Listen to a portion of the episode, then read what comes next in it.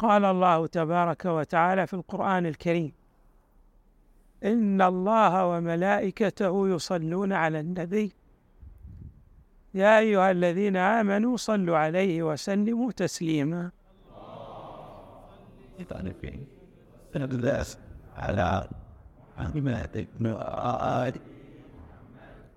وقال صلى الله عليه وآله من صلى علي واحدة صلى الله بها عليه عشرة. سني على محمد وآله محمد هناك طريق يوصل إلى الله. والإنسان دائما يدعو الله تعالى أن يهديه لأن يسلك هذا الطريق. في الصلاة التي نصليها في كل يوم نقول اهدنا الصراط المستقيم. الصراط المستقيم حري بالإنسان أن يتأمل فيه. كي يسير على جادته. هذا الصراط المستقيم هو صراط محمد وآل محمد. على محمد وآله محمد. ولا يستطيع الإنسان أن يسير في هذا الطريق إلا إذا أخذ بروافد. من أهم الروافد زيارة النبي صلى الله عليه وآله والأئمة من أهل البيت. على وهذه الزيارة النبي صلى الله عليه وآله التي تحقق أهم رافد كما ذكرنا لها آداب. من أهم الآداب التي ينبغي أن نعنى بها في هذه الرحلة المباركة ملاحظة الآداب الظاهرية والآداب المعنوية. من الآداب الظاهرية التي ركزت عليها الروايات أن الإنسان يتطهر يتطهر للزيارة بمعنى يغتسل أو يتوضأ ثم يذهب إلى الزيارة. هذا أدب من الآداب. أيضا من أهم الآداب أن يقصر الخطى في مشيه إلى زيارة النبي صلى الله عليه وآله. أيضا أن يمشي بوقير بوقار وسكينة. هذه آداب نسميها آداب ظاهرية. وهناك آداب معنوية ينبغي أن أيضا نلتفت إليها في زيارتنا للنبي صلى الله عليه وآله وللأئمة من أهل البيت. من هذه الآداب المعنوية أن الإنسان يكون على طهارة معنوية. ما معنى؟ ذكرنا الطهارة الظاهرية الغسل أو الوضوء الذي يرفع الحدث. عندنا طهارة معنوية وهو أن الإنسان يصاب بأدران معنوية من خلال اقترافه للذنوب أو من خلال العلاقات التي بينه وبين أخيه الإنسان وبالخصوص بينه وبين بعض أقاربه. يحتاج أن يزيل الغل والحقد والحسد وسائر الأدران المعنوية عن نفسه كي تكون زي الزيارة التي يزور بها النبي صلى الله عليه وآله والأئمة من أهل البيت عليهم السلام زيارة مؤثرة. هذا نسميه أدب يتعلق بالطهارة المعنوية. وهذا الأدب جد هام أنتم مر عليكم في شهر رمضان بعض الأحاديث التي يذكرها الخطباء أنه في ليالي القدر الله يغفر الذنوب. بس الروايات تقول هناك بعض الناس الله لا يغفر لهم ذنبا. ليالي القدر وهو في رمضان. ومع ذلك الله تبارك وتعالى لا يغفر ذنبه. لماذا؟ يصير مشاحن أو قاطع رحم أو عنده علاقات اجتماعية سيئة. يعني لا يحب الخير لغيره. اللي إحنا في اصطلاحنا دائما نسميه أناني. يريد الخير دائما لنفسه ولا يهتم بمصالح غيره. الروايات تقول هذا المشاحن أو قاطع الراحم أو الذي يسيء إلى غيره بالرغم من الرحمة الواسعة في ليالي القدر إلا أن هذه الرحمة لا تشمل لا تستوعب من اتصف بهذه الصفات السيئة. هكذا الحال أيضا. المصطفى والآل صلوات الله وسلامه عليهم هم حقيقة ليلة القدر. إذا أردنا أن نقترب منهم ولذلك تجدون مثلا في بعض الروايات من أراد أن يدرك ليلة القدر فعليه أن يتعرف على الصديقة الزهراء على فاطمة. سلام الله عليه هذه فيه إشارة معنوية وربط في المجال التكويني بين الوجود الزمني لليلة القدر وبين الوجود المعنوي لمحمد وآل محمد. على ولكن الخلاصة التي نروم أن نصل إليها هي أنه من أراد أن يحصل على الرحمة الإلهية الخاصة في زيارته للمصطفى صلى الله عليه وآله وللأئمة من أهل البيت لا بد أن يزيل الأدران من شخصيته. يعني أن لا يحمل غلا ولا حقدا ولا حسدا على غيره أن لا يكون مشاحن. والخلاصة أن يحب لغيره ما يحبه لنفسه حتى تناله هذه الرحمة الرحيمية الخاصة التي تصل لمن أزال هذه الأدران عن ذاته في ليلة القدر أيضا راح تصل إليه في زيارته للمصطفى صلى الله عليه وآله وللصديق الزهراء عليه السلام وللأئمة من أهل البيت. هذا الأدب المعنوي الأول. الأدب المعنوي الثاني اللي ركزت عليه أيضا طائفة من الروايات أن يكون الإنسان في خروجه إلى الزيارة ذاكرا لله تبارك وتعالى. وركزت الروايات على ما نسميه الذكر الأكبر. هناك ذكر يسمى الذكر الأكبر يعني أن يقول سبحان الله والحمد لله ولا إله إلا الله والله أكبر. فإذا الإنسان كرر هذا الذكر في خروجه للزيارة وفعلا كان خاضع خاشع آه، متوجه بقلبه إلى الله تبارك وتعالى. حتما سيكون لزيارته تأثير بمعنى أنه سيصبح موئلا لتلقي الفيض الإلهي والمعنوي من الزيارة. هذا أدب ينبغي أيضا أن نراعيه.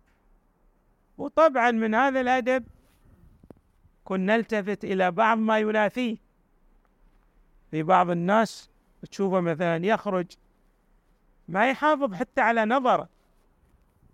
يعني طالع بس. وقد يكون مثلا بمرأة ناظريه بعض النساء الجميلات فهو يطالع يحدق النظر. وهذا يتنافى طبعا هذا النظر لأن النظر حرام. يتنافى مع ماذا؟ مع ما يريد أن يحصل عليه الإنسان من قربه إلى الله. ودائما أنا أضرب هذا المثال للقرب. يعني من أراد أن يتقرب إلى شيء لابد أن يعرف الأمور التي توصل إلى القرب من ذلك الشيء والأمور التي تتنافى مع القرب.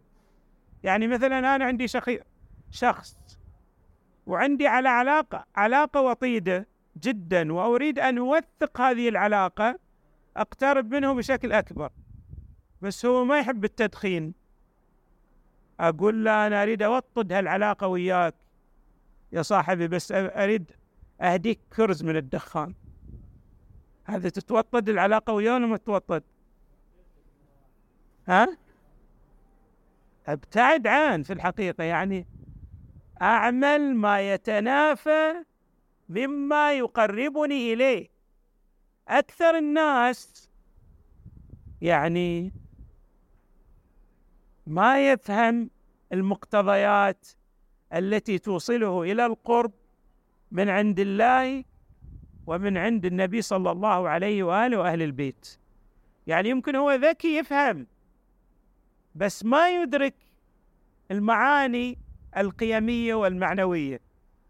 وبالأحرى أو آه، كما آه، تعبر الروايات والقرآن الكريم أيضا عن هذه الحقيقة يعني يخلط العمل الحسن أو الصالح مع الطالح الحسن والسيء. وهذا يتنافى منافاة كبيرة يعني لا يقربك إلى الله ولا إلى أهل البيت عليهم السلام. اذا حري بنا في أثناء الزيارة أن نلتفت إلى هذه الأمور المعنوية التي تقربنا إلى الله زلفى بذكر الله. وطبعا من أهم الأذكار الذي يعادل كما جاء في الرواية يعادل التسبيح والتهليل والتكبير والتحميد الإكثار من الصلاة على محمد وآل محمد.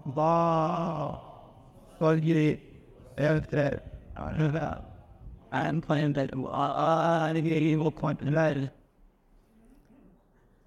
الأدب الأخير الذي أيضا نريد أن نلفت الانتباه إليه وهو أيضا أدب معنوي وجد هام في قبول الأعمال. وقد أشارت إليه طائفة من الروايات. نجد هذه الطائفة من الروايات التي وردت بالخصوص في زيارة الإمام الحسين عليه السلام وفي زيارة الإمام الرضا أنه من زار الإمام عارفا بحقه. وقد سئل عن معنى عرفان الحق كيف الإنسان يعرف حق المعصوم؟ وجاء وجاءت الإجابة في الروايات كالتالي أن تعلم أنه إمام افترض الله عليك أن تطيعه أو افترض الله عليك طاعته. هذا أدب معنوي.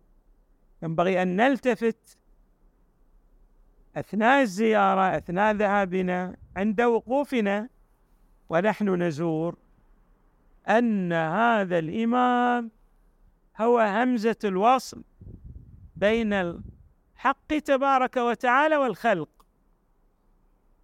هذه المعرفة هي التي تؤهل الإنسان لنيل الفيض الإلهي يعني الذي يزور الإمام وهو لا يدرك هذا المعنى العميق بأنه إمام افترض الله على الخلق طاعته. يمكن يزور وهو يعني مثل ما نقول يعني زيارته مجرد لقلقة لسان ألفاظ جوفاء. ما نقول إنه لا يحصل على شيء ولكن لا يحصل على اللب والعمق في المحتوى من الزيارة. الزيارة هذه يعني مثل اللي في كل شيء. هناك لب هناك معنى قيمي معنوي. لا يصل إليه الإنسان إلا بإدراك المعاني السابقة له. إدراك هذه المعاني تؤهل الإنسان لنيل الفيض الإلهي. إذا ما أدرك هذه المعاني يعني تكون زيارته مثل ما نعبر زيارة عادية مو زيارة ذات محتوى عميق مو زيارة مؤثرة مو زيارة لها ذلك المردود الإيجابي. طبعا الروايات تريد أن تلفت يعني نظرنا إلى شيء. عندما تقول أن تعلم أنه إمام افترض الله عليك طاعته. بعض الروايات تعبر يعني عن الإقرار بهذا المعنى. مثلا نقرأ في بعض الزيارات عبدكم وابن عبدكم. إحنا نعرف أن العبودية لله فكيف أنا أعبر عن المعصوم بأني عبدك وابن عبدك؟ هذا تشير إلى معنى الإمام الذي افترض الله عليك طاعته العبودية هنا مو بمعنى أنك أنت كلنا حتى الإمام المعصوم هو عبد لله. بس يسمون هذه العبودية للمعصوم. مثل أنت عبد لأبيك أو عبد لرئيسك في العمل. يعني أنت لست في رتبته. وعلى عد وعلى حد التعبير الحكمي لست في عرضي. أنت في مرتبة طولية. تأتي بعده. يعني تتلقى الأوامر عنه ومنه. أنت لست في مرتبته. يعني ما تقول أقول أنا ويقول المعصوم. أو يقول فلان أو لا هذا فلان قال والمعصوم قال. هذه إشكالية كبيرة. وهذا هو الفارق بين حقيقة الولاء الصادق لأهل البيت وبين الولاء لغيره. الولاء لأهل البيت عليهم السلام أن تؤمن بأنه إمام افترض الله عليك طاعته وعندما تخاطب هذا المعصوم وتدرك هذا المعنى العميق يكون للخطاب وللزيارة الأثر الإيجابي والمردود العظيم لأنك تعلم بالعمق المضموني للمحتوى في مخاطبتك لمن اجتباه الله واصطفاه وجعله حجة عليك. إذا ادرك الزائر للنبي صلى الله عليه وآله وللصديقه الزهراء عليها السلام وللأئمة من أهل البيت هذا المعنى أصبح لزيارته كما قلنا المردود الإيجابي. وتكون بإذن الله هذه الزياره مقبولة لأنها حققت الشرائط. يعني مقربة إلى الله مو مبعده عن الله. هناك من يزور أهل البيت وهو يبتعد عنهم يريد أن يتقرب إليهم ولكنه لا يدرك أنه يبتعد عنهم بزيارته. مثلا أن يجعل بعض الناس في رتبتهم أو أنهم لا مرتبة لهم. هم مجرد علماء كغيرهم لابد أن تدرك وجود فارق. ولهذا تجدون هذا الفارق يشير إليه القرآن بوضوح في حق النبي صلى الله عليه وآله في آخر سورة الكهف. ولها فوائد هذه السورة. قل إنما أنا بشر مثلكم. أنا واحد بشر عبد من عبيد الله. بس هناك فارق جوهري بيني وبينكم. يوحى إلي. عندي المعرفة الحقيقية لعوالم الغيب. يوحى إلي أنما إلهكم إله واحد. ثم تأتي في بقية الآية تقول فمن كان يرجو لقاء ربه فليعمل عملا صالحا. عملا صالحا. لابد يكون عملك صالح مو عمل طالح. وأيضا تجيب معنى له أهمية بمكان. تقول فمن كان يرجو لقاء ربه فليعمل عملا صالحا ولا يشرك بعبادة ربه أحدا يعني يجعل عمله خالصا لله كي يحصل على هذا المردود من العمل الذي يقوم به. فإذا التفت الزائر إلى هذه المعاني وحقق هذه الشرائط المعنوية بالإضافة إلى الشرائط الظاهرية التي بإذن الله الله تبارك وتعالى سيعطيه الكثير من الهبات والكثير من المنح والكثير من الخيرات ببركات الصلاة على محمد وآل محمد. آه هذا محمد نسأل الله أن يتقبل منكم جميعا وأن يبارك لكم وأن يغدق عليكم من عطائه وكرمه. محمد وآل محمد حسن عن